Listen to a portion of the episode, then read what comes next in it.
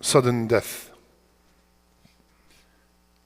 In Arabic, it's called Faj'a or Maut al Fuja'a. Sudden death. Sudden death is someone slept and never woke up. Someone left the house, got into a car accident, and died. Someone drowned suddenly. Someone got an accident and uh, a wall fall on him. Sudden death. Many people think that sudden death is something bad, something evil. Because they heard that there are some ahadith that Rasulullah sought refuge from sudden death. There's a hadith that Rasulullah said, or he made isti'adha, he sought refuge from seven death, and one of them is Maut al Faj'a. But this ahadith and the majority of the ahadith about isti'adha from Maut al Faj'a are weak. The majority of the ulama said these ahadith are very weak hadith and there's no isti'adha from Maut al Faj'a. Because Maut al Faj'a, sudden death, depends, it varies, it's a case by case. Like Aisha radiallahu anha, she said, موت الفجأة رأفة بالمؤمن وأسف على الفاجر. The sudden death is mercy to the believer and regretful for the wicked. So if a person was doing his best to obey Allah Azza wa Jal and living and practicing Islam, and all of a sudden he died suddenly. Allahu Akbar. He saved all the, you know, uh, the hardship of death, uh, going to the hospital, staying three, four months, and all the pain on the family. That's rahmah for that person. But a person who is suffering and is struggling with his ibadat and not even obeying Allah subhanahu wa ta'ala and sudden death came to him, that's a, that's a tragedy. Rasulullah sallallahu alayhi wasallam told us that this sudden death, when it becomes prevalent, and which is, subhanAllah, and this is what brought up this topic. A brother from New York called me, you know, brother so and so. I said, yeah, 43 years old. He slept, he did not wake up. That's what reminded me, subhanAllah. May Allah have mercy on him. Rasulullah said, when it becomes prevalent, it's a sign of the day of judgment is getting closer. One of the signs of the day of judgment is getting closer is that many people are dying sudden death, just like that. Oh, he was with us yesterday, he was with me, gone. طيب, how can we prepare ourselves for sudden death? Right? What should we do? Few things, inshallah ta'ala. Number one, Rasulullah sallallahu alayhi wasallam told us to have the wasiyyah your will ready all the time.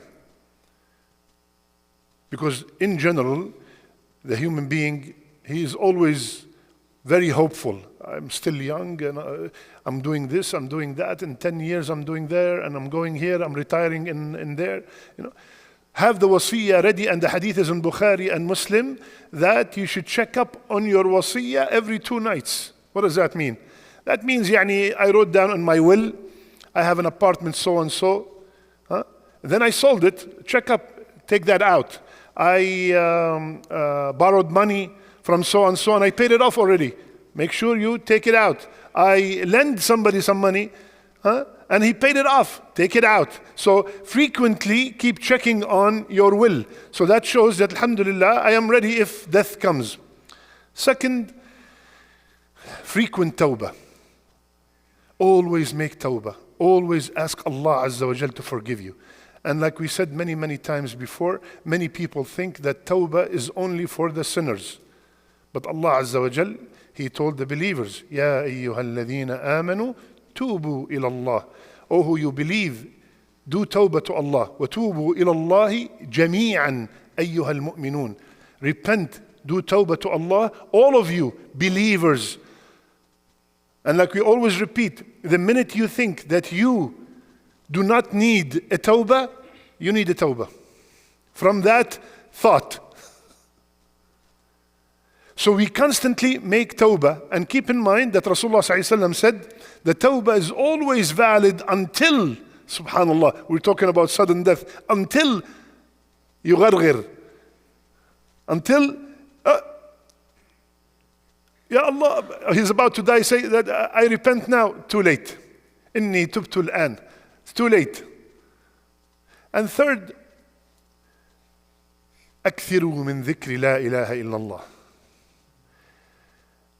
Always, ya akhwan, subhanallah, very light on the tongue, very rewarding. La ilaha illallah. All the time.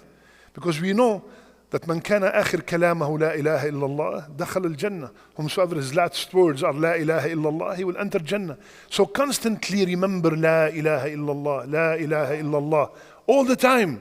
All the time. Make it a habit. Make it a habit to say the word La ilaha illallah. And Rasulullah sallallahu in the hadith in Ibn Majah, he said, لا إله إلا الله وحده لا, إله إلا الله الله أكبر لا إله إلا الله وحده لا إله إلا الله لا شريك له لا إله إلا الله له الملك وله الحمد لا إله إلا الله ولا حول ولا قوة إلا بالله Those five. They all start with La ilaha illallah. You just change the last word. Rasulullah said, Listen carefully, ya akhwan. Anybody who wants them, please let me know. Whomsoever man ruziquhunna, man ruziqahunna. Look at this. Rasulullah called it a rizq. He called it a rizq. من رزقهن عند موته لن تمسه النار.